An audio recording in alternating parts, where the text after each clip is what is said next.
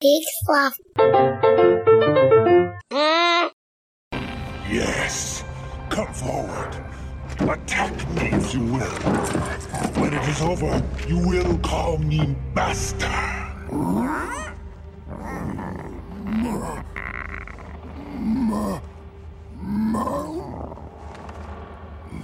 Mama?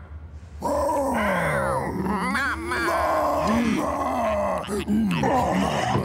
Get off me! Babies! They're babies!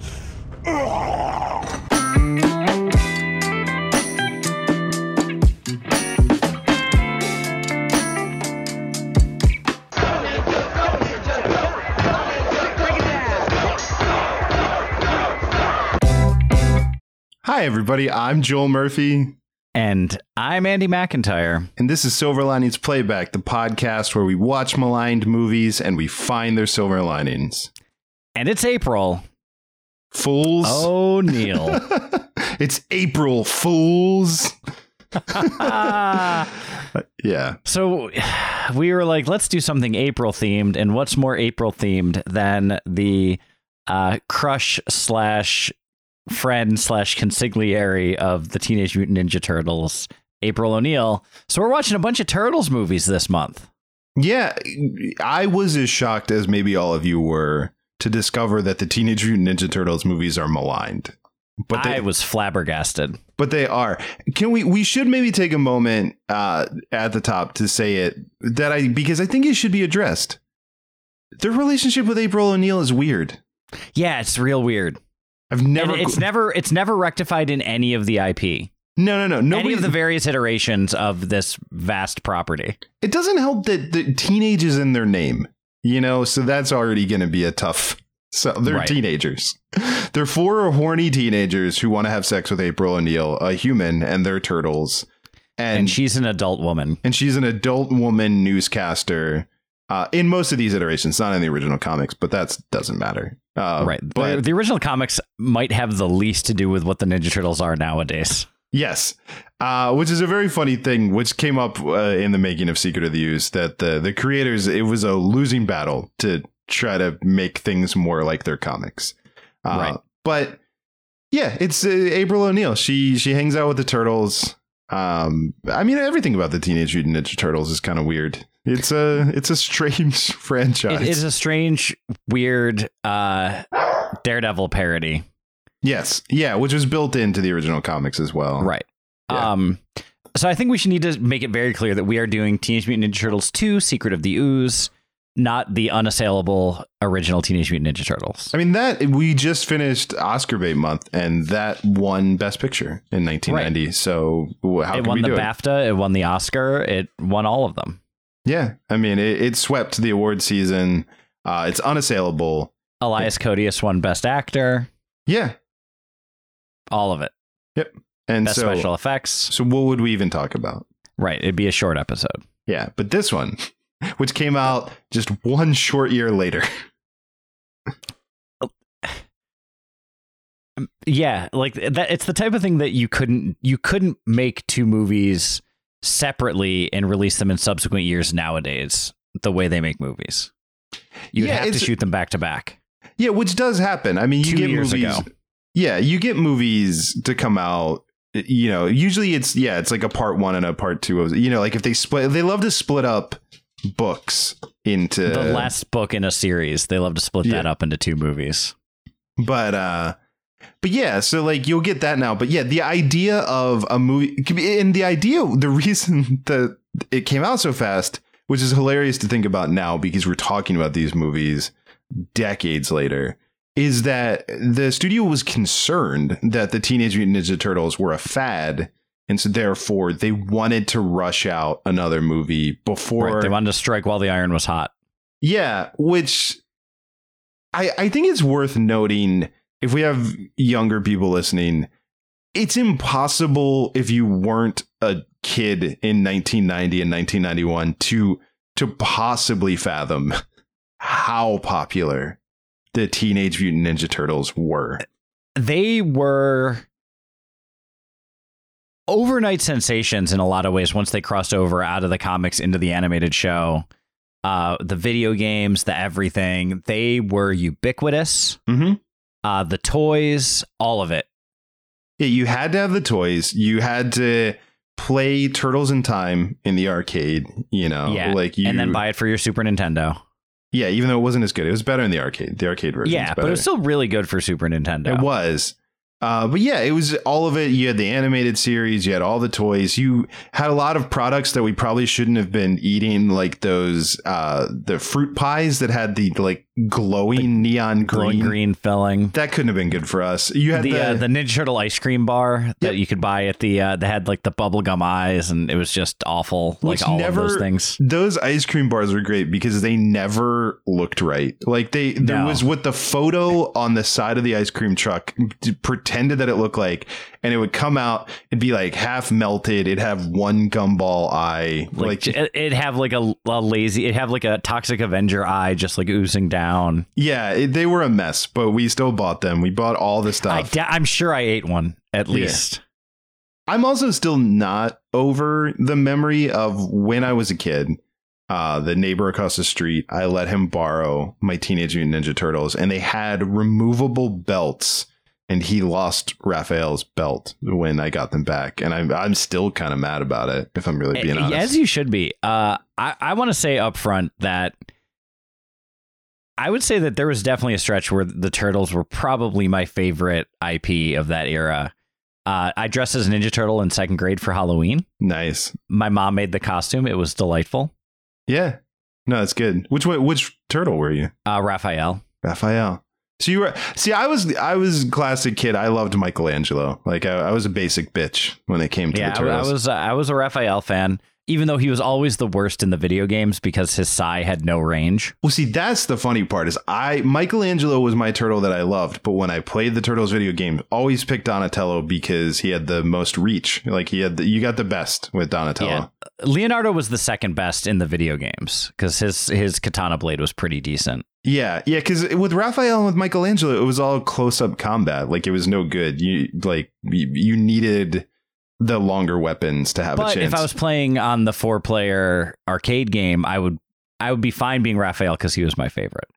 yeah, yeah, I would be Michelangelo. The same reasoning, but if it was just me, I was picking Donatello. Yeah, i- i- same. Yeah. Uh, that was the nice thing about the X Men arcade. Another great arcade cabinet from the time is that Wolverine was my favorite X Men and by far the best character in that game. Wolverine is the only character to use in that game. Everyone else is Nightcrawler's garbage. pretty good. Actually, yeah, that's too. true. Yeah, and there were a lot of people that like Nightcrawler, but Wolverine, you got the bonus because everyone else you just had like melee, like punching and kicking. But with Wolverine, you got the claws for free. You didn't have to burn because, like, if you're using Cyclops, I mean, don't use Cyclops because Cyclops Yeah, he was is the terrible. because he just had the one laser blast straight ahead that didn't hurt anybody. But yeah, so Daz- he, Dazzler was better than Cyclops in the six player. yeah, because and also Cyclops is a garbage character anyway, so it made sense.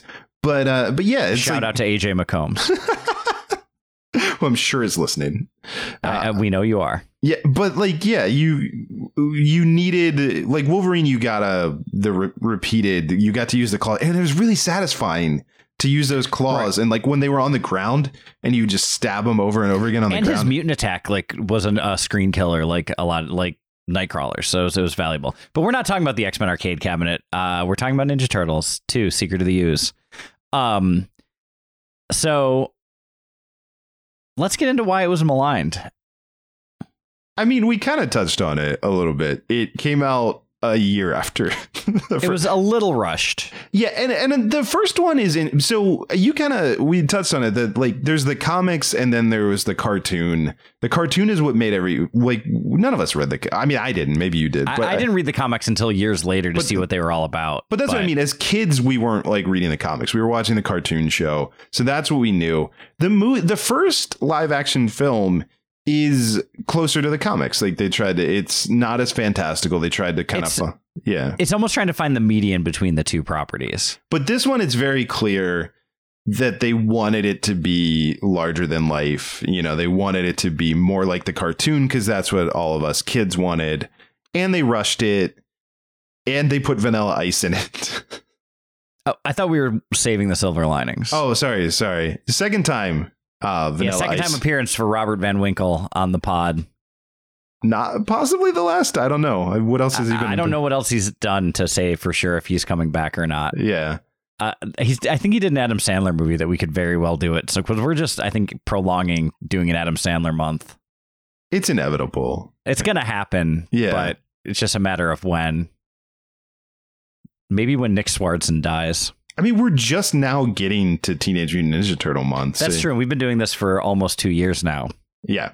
So, all of that being said, yeah, I mean, it feels a little rust. I will say this, like watching it. So when I watched it as a kid, I I loved it. Like, it Oh, was, yeah. it was Loved great. it. It was the best movie I had ever seen. You know, since the previous one. Like, they were great. But watching it now as an adult, it. I won't say, like I enjoyed it. It's really fun. It's thin. It's very thin. It's it's about as as uh, thick and weighty as any half hour episode of the TV show. It does. It kind of feels like because it's it's like ninety minutes, uh, which Yeah. I I do appreciate. By the way, I mean, Yeah, we after watching Godfather Part Three, which I think clocked in at just under two and a half days. yeah, Um, that we we we did the second most revered trilogy in cinematic history. both were kind of the same. Where I think they had two really great ones, and then they kind of stumbled with that third one. Both, Yeah. uh, the which they, they released way after yeah, because the, the third one comes out two years later. That's what does it, you know.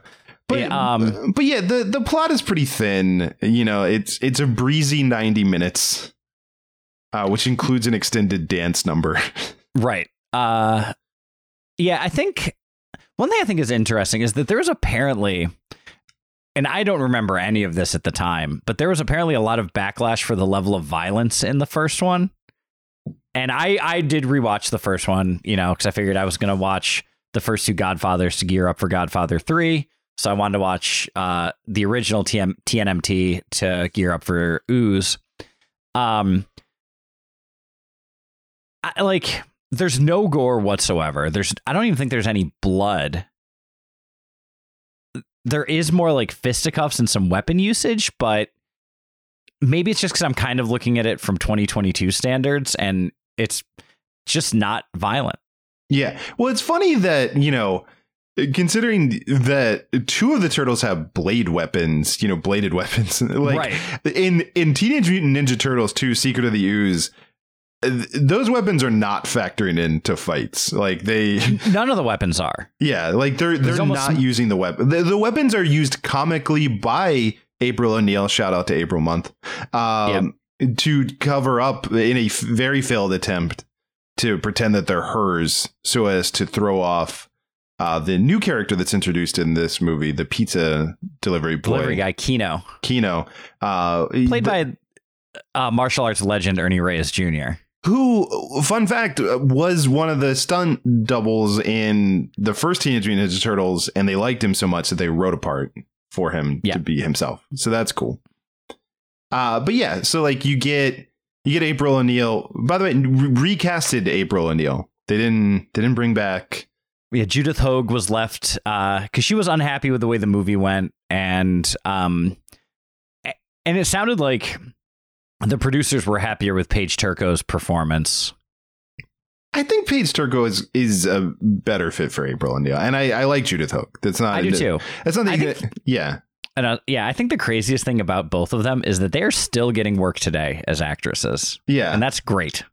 They're getting a lot of TV work, and that's really cool. Yeah, I, it this might sound like I I hope this makes sense because I'm worried that this might insult both of them, who I, I think they're both good actors. But I I think that like Judith Hoag brought too much gravitas to the role of April O'Neil. I, I, I I think you're right. I think that she she was acting in the the Batman version of Teenage Mutant Ninja Turtles. yeah, it was like we're like this time around we're keeping it a little breezier. April's a little A little lighter. April's a little more freewheeling, fun loving. Which I think is is the right instinct. And not to say that Judith Hoag couldn't have done that. I, I'm sure she could have, but uh, I think it was it was probably the right move to recast. yes, yeah, Um, yeah, and then yeah, the pl- the plot of this movie Well, let's set it up because we we haven't actually talked about what the plot is. I mean, it's in the title. It's the secret of the ooze. So Yes.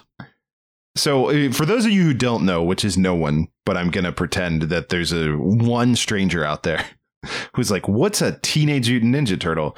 Uh, they it was a canister. Well, hold on. For Yeah. our uh, European listeners, we know we have a bunch. Uh, these were the Teenage Mutant Hero Turtles in Europe. Is that what they called them? Yeah, because they didn't think ninjas were well known enough. So they Te- called them Teenage Mutant Hero Turtles. That's a real Teenage mutant hero, Hero turtles. Turtles. heroes in the half shell. Ninjas in a half power. shell. Ninjas in a half. they should have just switched it. Um, that's fascinating. I didn't know that, but uh, but yeah. So they they were regular turtles. They crawled into some kind of toxic ooze with uh, Master Splint. You know the rat, and uh, they all mutated into uh, humanoid versions of those things. And uh, so the secret of the ooze is like trying to figure out what like their or they're trying to figure out their origins. They're trying to figure out where they came from. Like we learned that Splinter kept the canister that created all of them, and it links back to this company that uh, waited 15 years to do anything else with the toxic ooze that they had, and then all of a sudden are uh, making more humanoid animal uh, monsters. Although that was sort of their his hand was forced by Shredder, who didn't die in the trash compactor in the last one. Yeah, and if you're wondering how they explain that, don't worry, they did. He lived. Yep, he he survived, I'm gonna guess it's the helmet. I think that that metal helmet saved Probably. him. It probably saved him. Yeah. Although I will say, like this sequel picks up almost the instant the other one ends. Like this is like it's not like this is many years later. Like it it is not. I would say it probably happened sooner after the first movie than the second movie was released. Well, yeah, and you can tell that because the the the turtles, they're straight up like just they're still celebrating the victory. That's how Right. recent it was that they're like, "Hey, fun times are ahead. We just uh killed We just beat the Shredder. we yeah, we beat the shredder. Let's have a party. Uh, but yeah, like uh, and it's it is really funny with the shortened timeline that uh, the Foot Clan they're they wasted no time to have a power struggle. Like they immediately Shredder's body's not even in the ground. They don't even know he. They don't even have him confirmed deceased, and they're like, "Nope, let's uh, we, we let's need a new what's leader. next. Yeah. Is, is it going to be Tatsu? What's going to happen? And let's start auditioning some new Foot Clan. You yeah, know, let's we- just try to let's have some tryouts. Those Uh, but- tryouts seemed impossibly hard. And look, I'm I'm all for having high standards, but I just wonder in New York City how successful you're going to be. Uh, you know, you, you can train them. Isn't that part of it? You should be training them. That you have to clear a certain hurdle just to get trained. It seems a little high. Yeah, yeah. It seems a little bit like a pyramid scheme where you have to pay to audition, and then once you get in, you have to pay dues. It's a whole pyramid scheme. well, especially since in the first movie you watched it. I did not get a chance to revisit it before watching this, but like, aren't they just stealing televisions and stuff? like, Yeah, and, and it's they're just uh, using a bunch of neighborhood kids to steal stuff, and then with the potential of them maybe uh, getting into the actual Foot Clan if Sam Rockwell says it's okay. You know what? Maybe the pendulum went further. Now that it kind of makes sense when you set it up that way, that they had no standards in the first movie and they're So they trying to fix that and they overcorrected. So, okay, that, that I get. That makes total sense. Plus, Shredder Yeah, that- was presumed dead. So you had Right. a leadership vacuum as well. Right. So there's they're like, what should we do? And a bunch of people were happy to be grandfathered in, so they didn't have to do all the ninja tests. Yeah, I don't think many of them could have passed that, especially based on their fighting skills when fighting the turtles. Right. Um. But yeah. So the leader of TGRI, the the evil corporation, gets kidnapped by the Foot Clan. Uh, with the last canister of ooze, uh, the turtles try to steal it. They don't succeed. Uh, so that they use the ooze to uh, metamorphose the two most fearsome predators in the world: a puppy and a snapping turtle. Yeah. What else would you pick? I, I can't think of anything. So uh, they become uh, Tokka and Rahzar, the uh, childlike monsters that you hear in the opening scene, both voiced by uh, frequent appearer on the pod, Frank Welker, Yeah. Um, making his at least second or third appearance. pretty much any voice in the 90s in an animated thing or something like this with, with like a puppet or something, good chance it was Frank Welker. Yeah, especially if they were like making non-human noises. It was Frank Welker. or if they had a deep voice. Yeah. Uh, if it wasn't Maurice LaMarche, it was Frank Welker. Yep. Uh, but anyways, uh, and then uh, they challenge the turtles to a fight. There's a fight. Uh, they figure out ways to demutinize the the Tokka and Rahzar. Then they fall into a club where uh, Vanilla Ice is playing. Uh, Shredder gets the last bit of ooze after he gets um, rocketed out from the really loud speaker, and then he becomes Super Shredder because he's a Shredder, so he mutates into an even bigger Shredder, And played his, by Kevin Nash. and his armor mutates as well. Yeah, It it's seems to- just he gets bigger armor and bigger muscles, and then uh, they almost have a fight, but he just keeps knocking out the uh, support beams of the dock that this bar is on, and then it collapses on top of him. And if a trash compactor couldn't kill regular Shredder, of course a collapsing dock is going to kill Super Shredder. yeah, that just makes sense. And then they win, and they celebrate. And Splinter makes another funny roll credits. I will say, and I feel like even as a kid, it did sort of bother me a little bit. If you want a reason to malign this movie besides everything we've said, pretty anticlimactic. Like Super Shredder, great instinct, love it, Yeah, perfect, perfect instinct. It's exactly what should happen. There's ooze. He he takes the ooze. He becomes Kevin Nash. Great pitch. I'm in. yeah, I'm in. But Even if he just became Kevin Nash. Yeah, that would be great too. But uh but then yeah, he he really just for no reason starts I mean maybe I guess mutating made him dumber, I guess, or childlike like you know. Well, the weird thing is they make a point of saying how the mutagens uh, made the turtles and especially Splinter much smarter. yeah, but maybe I if you're that- already a human, it makes you dumber. And, you know, it made Tokka and Rahzar into infants. Yes, which maybe full-sized infants. Maybe it did with the turtles too, because they we're getting They them had at teenage. 15 years to grow up. That's true. Yeah, although uh, Splinter seemed to be pretty wise immediately. I don't know. Look, we're not here to debate the origins of the Teenage Mutant Ninja Turtles. We're here to talk about this anticlimactic ending. And I have to say, great pitch, Super Shredder showing up. But the fact that all he does is knock out a bunch of support beams in a pier, in a pier and then crush himself. Yeah, it doesn't good- fight the turtles really at all. When it's like, again, you want your heroes to win. This is basic Joseph Campbell hero's journey stuff. Like, you gotta, they need to do it. Like, the fact that they are completely passive in this victory. Yeah, Not they, they not basically great- Indiana Jones their way to a victory here. yeah. Yeah. You get into that. Uh, yeah. They essentially, they look away from him and he destroys himself. It's exactly like the ending of Raiders of the Lost Ark. Well, and that they they were utterly incidental. That had they not shown up at all, probably nothing bad would have happened. Well, I mean, in this case, I think he was punching the the support beams because he was trying to kill them. I don't know that it's a sensical plan, but I think that's what he was. So I don't think he would have killed himself if That's they weren't true. there. He probably wouldn't have drained. I mean, that's the, whole, the other thing is like Splinter's very he's very laser focused, and I get it. If someone threw me in a trash compactor and I lived, I think I would probably want revenge on that person, and that's all he wants is he wants to get revenge on the turtles. He has yeah, no he has no plan. grander scheme that he the same like take over the underworld of New York scheme that he had from the first one. Oh, he doesn't give a shit about that. Uh, And again, get it. One hundred percent. Fucking throw me in a trash compactor. I'm gonna. Oh, I'm gonna get revenge. Then I'll worry about all that taking over the under yeah, yeah. underworld that can of New wait. Put a pin in that. Sam Rockwell can steal me some TVs later. I gotta Yeah. get these assholes, like for sure. Smoke them if you got them, Teenage Foot Clan members. I think they're just hanging out. Like, we don't see them, but I imagine they're just they're taking five. They're probably going to school or something. You know. Yeah. Uh, yeah, and I mean, I think. I, I, did I still enjoy the movie though? Yeah, I did.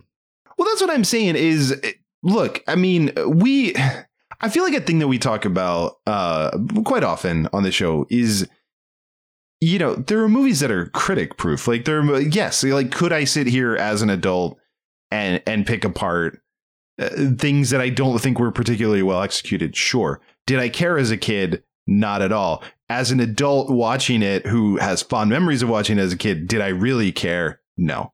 It's fun. It's a Yep. fun, breezy 90 minute movie that I very much enjoyed rewatching. It's it knows what it is. It knows how to do it. And it it can be as paper thin as it is. And I I don't care that the cardboard sets are falling over by the end of it. Shredder Shredder became Super Shredder. The turtles fought him. Splinter said a funny thing. They ate pizza. What you know? Yeah. What more do you want? Um, so I think let's talk about some of the specifics that we enjoyed about this. Uh, the animatronics and puppetry in this movie is outstanding. Yeah, and it's better than the first one. Like it's- yeah. They Um, because they were figuring out that technology in the first one. Uh, the, the Henson and it's the Henson Company. I mean, come on, Right. Like, th- there's no one better at making puppets. Also, uh, I guess I'll just lump this into this. I love that this movie was dedicated to Jim Henson. I thought that was Yeah, because uh, the last movie that he actively worked on was the first Turtles movie. yeah, and then the sequel. I mean, Jim Henson, one of easily the most formative, along with Matt Groening, of like the things I enjoy in life. yeah, and so they got him to make the turtles. Right instinct, uh, and yeah, they look good. The mouths look good. They look, you know, and again, as a kid, man, I bought it. These were the turtles. They were live action. And look, man, I'll just say it, you know, because who knows? We've got three more weeks this month. Maybe we'll get around to more recent turtles things. I can't say I don't look ahead on the schedule. No. But but I would say a CGI creation now doesn't look as good as these puppets are gonna look look in this movie. Like a a CGI turtle were one to exist doesn't have the same life to it, doesn't have the same animation to it that the Like- and they have that. Um, they look the way that you don't question whether or not Muppets are alive. yes, even that's though what I they- mean. Yeah, like, Like, they- even though the, even though like they're clearly not animate objects, you know. Um, but like they had they have uh, a joie de vivre or something to them that like they they just feel real. Even though I mean they're clear like it's clearly people in rubber suits. There's no What? mistaking that what? they look real Yeah. Yes. No, they look great. And yeah, I they just and they're they- expressive and they're emotive and like their lips move and it's not that weird and and they're like they're expressive the way that they probably wouldn't have been had this movie came out in 1987 just like three years before Yeah. No, I mean they they really hit that sweet spot of the uncanny valley, which I think is what Jim Henson really exceeds at. Is like he knows how to make again like a, a simple like sock puppet or whatever. Like Jim Henson can make a puppet come alive. The the studio nails it. They're they're the turtles. We we saw the turtles moving around, talking, eating pizza, uh, doing kind of backflips kind of fighting bad guys. There's not a lot of fight choreography in this movie, but that's fine. Like well a lot of that was because i guess the even still the vision in the turtle suits was limited so they kind of had to slow things way down yes, yeah. But like they, another thing they did that I think is just genius filmmaking is that they filmed the turtles at like 23 frames per second, but played it at 24 frames per second when editing, so it looked like they were because it was slower, but they found a way to make it like move and look more realistic, and it's just just really cleverly done. Yeah. Genius. Yeah. Uh, just just really you know that they act. This movie would have made just as much money without the level of detail that they put into the, the first two Turtles movies. Well, and that's the funny thing too is like they they definitely rushed this, but they put money into it. You know what I mean? Like they rushed it in terms of timeline, but they they saw how successful the first one was, and they gave this a budget, which I, I saw too. Like that's part of the reason they got Vanilla Ice is because the Henson Company already was working on this and sort of came in cheaper than they thought, so they had like leftover money. So like I don't know, I guess give Vanilla Ice to write something. I mean, he's he's popular with the kids. which you know there is a certain irony to their concern about uh, the turtles being a Being fad. flash in the pan, yeah. Which, if they had waited a year to make this, you might not put Vanilla Ice in because that really was the sweet spot of his moment. 91 was his year. Yeah, and really his only year. I mean, there was when he did like the new metal comeback that everyone's like, "Oh yeah, That's interesting. yeah." I mean, it wasn't his year; it might, might have been the, his week. But yeah, it, it, I think that is sort of an interesting point. Um, I really like the ninja test scene. I thought that was really cool. It's good. Yeah. No, it's solid. Like, yeah, like I said, it's fun to like poke fun at it for like the high bar of it, but great, great scene. No, it's good.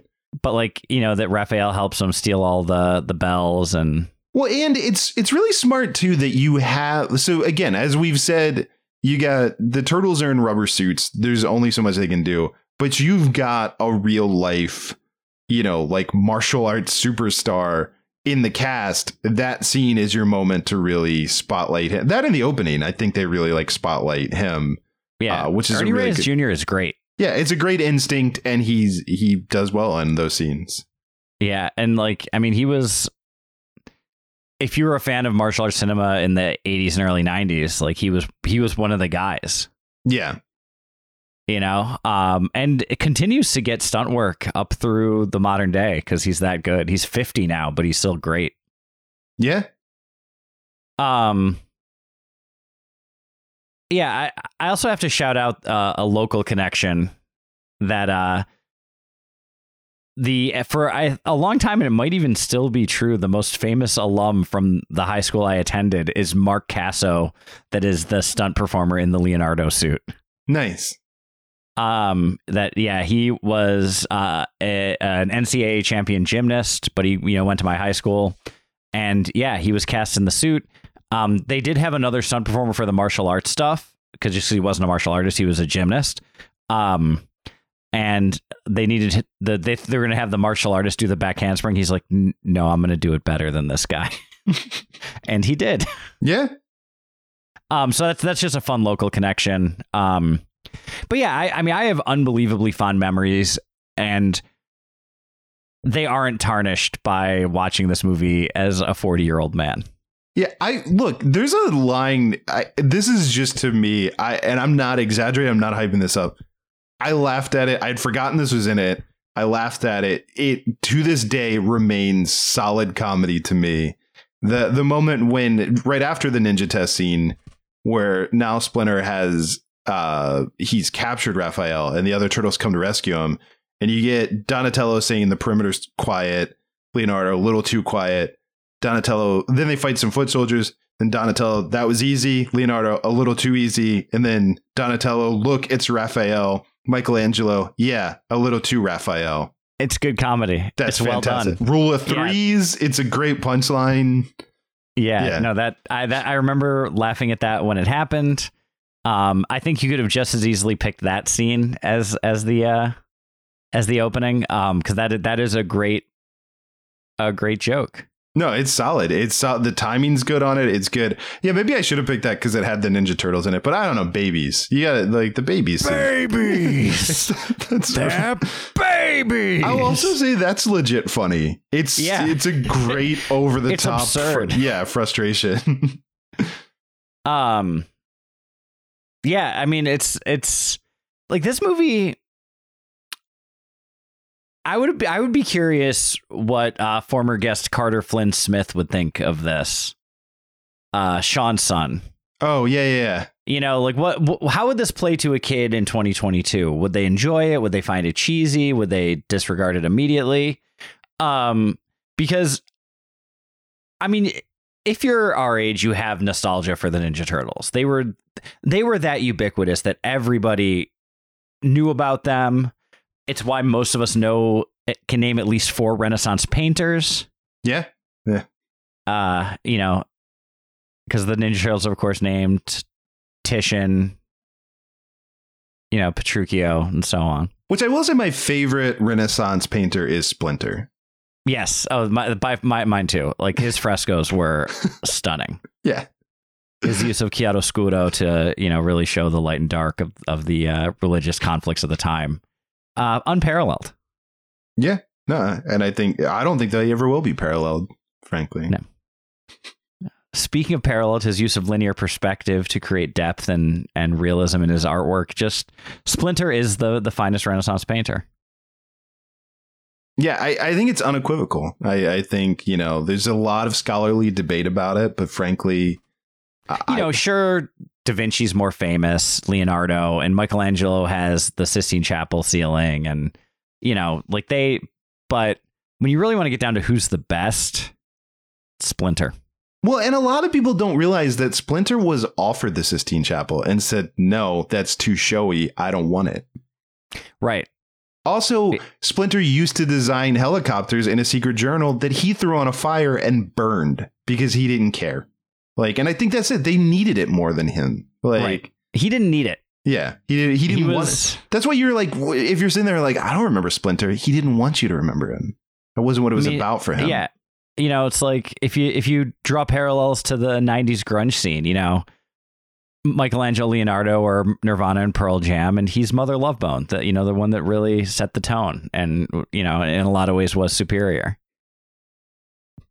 I was just, just you know, I was trying to figure out who the other turtles would be. I was, well, Raphael's clearly Soundgarden, yeah, that tracks. uh, and I guess that would make Donatello Alice in Chains. Yeah, where it's like you always go like, yeah, I mean they're a part of grunge, but I don't, I'm not in the mood to listen to this. It's like they have a couple. Like I'll listen to Rooster, sure, but But what do you? Yeah, after that, like, what are you gonna? yeah. yeah. Um. So yeah. So in 400 years, when they try to reboot Ninja Turtles, you're gonna have the turtles named Pearl Jam, Nirvana, Alice in Chains, and Soundgarden. I think it's good. I think I'm I'm here for it. And then Splinter will still be Splinter because that was also the best grunge band. Still doesn't want it. Nope, doesn't need it. Yeah, Uh no, that like this if you haven't seen this movie in a long time and you have fond memories of it as a child, I think you'll I don't think that that legacy will be sullied at all by rewatching it.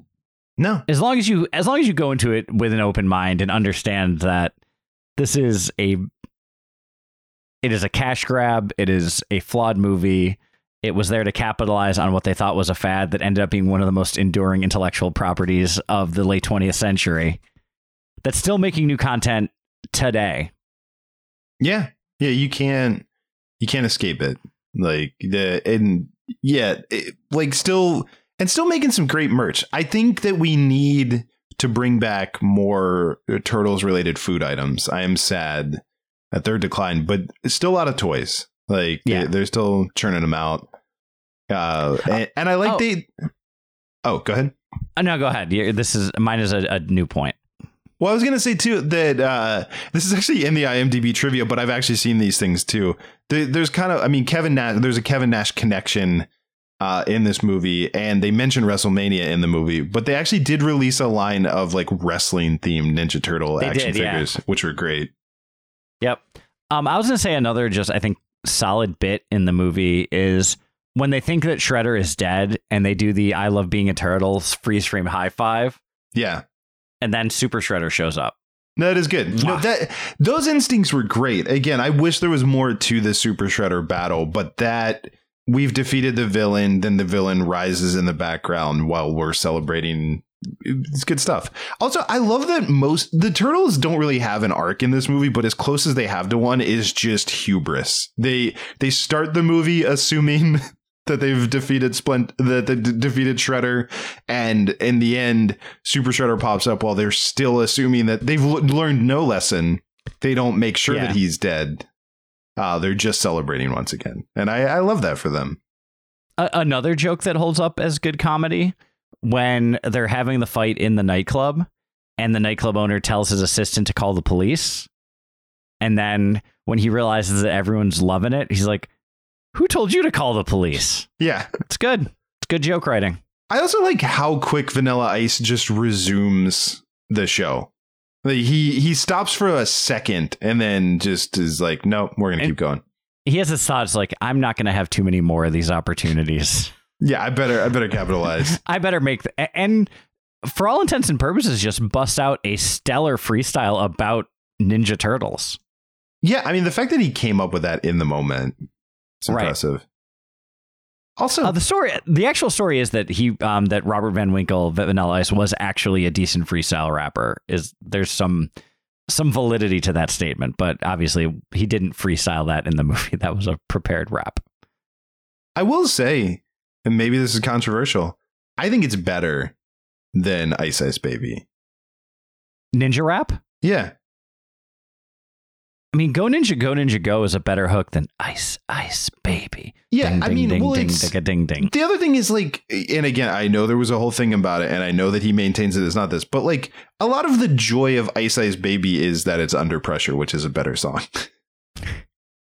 Uh, Uh, yeah, but I think Ninja Rap stands on its own.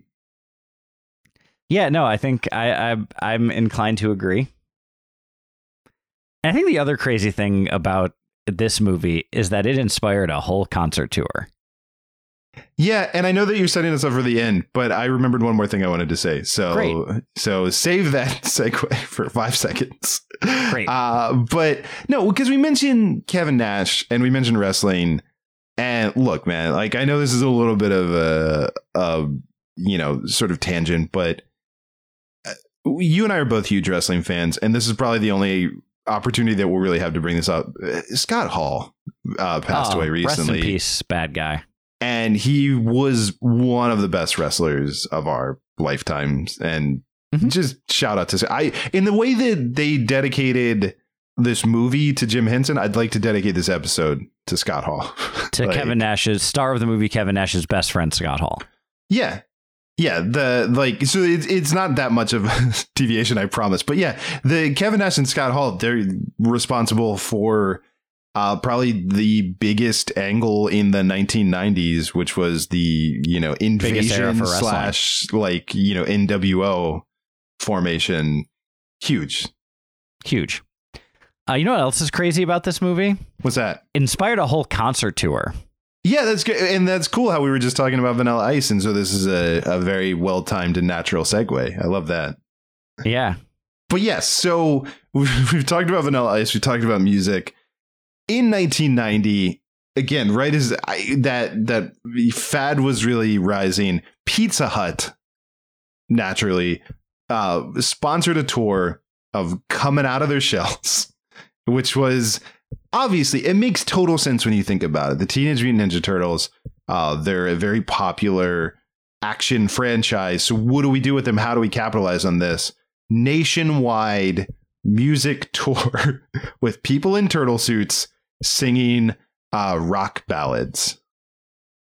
It's it's so And some, obvious and some dance jams. and some dance jams. But it is so obvious that obviously, like you know, you're like, God damn it, why didn't I think of that? I mean, we all did, but we just weren't in charge of the Teenage Mutant Ninja Turtles franchise. Yeah, although maybe we were in some ways when you really think about it. Yeah. Uh, but so this is April, as we said, uh, you know, the month. I'm just informing you of the month, but because it's April, April O'Neil was really the inspiration for all of this. So I, what we're gonna do this month is we're gonna play some of these songs from the Coming Out of Their Shell tour. But what better song to kick it off with than April's Ballad from the Teenage Mutant Ninja Turtles tour? I can So- think of no better. So here is the one and only April O'Neil, a little sample of April's ballad from coming out of our shells to to play us out.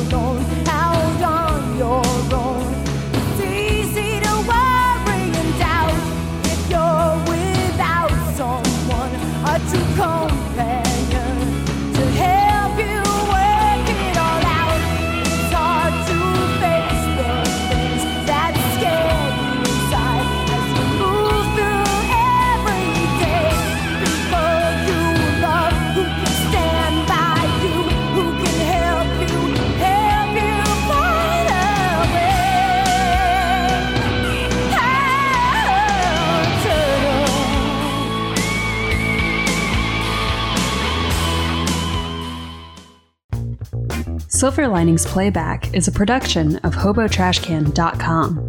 If you enjoyed the show, please rate or review it on Apple Podcasts. Hear more great shows on the Peak Sloth Podcast Network, like this one. Hi, everyone. I'm Joel Murphy, And I'm Stephanie Smar. and this is Stephanie Knows Some Shit, where every week we are going to tap into Stephanie's brain and share with you some of the insight that she has about cooking, shopping, Top Chef, all of the things that you want to know. Yeah, we're going to tell some stories, enjoy some time together, and really dive into the things that you might be afraid to Google. We might have the answer. I actually, I'm pretty confident we do.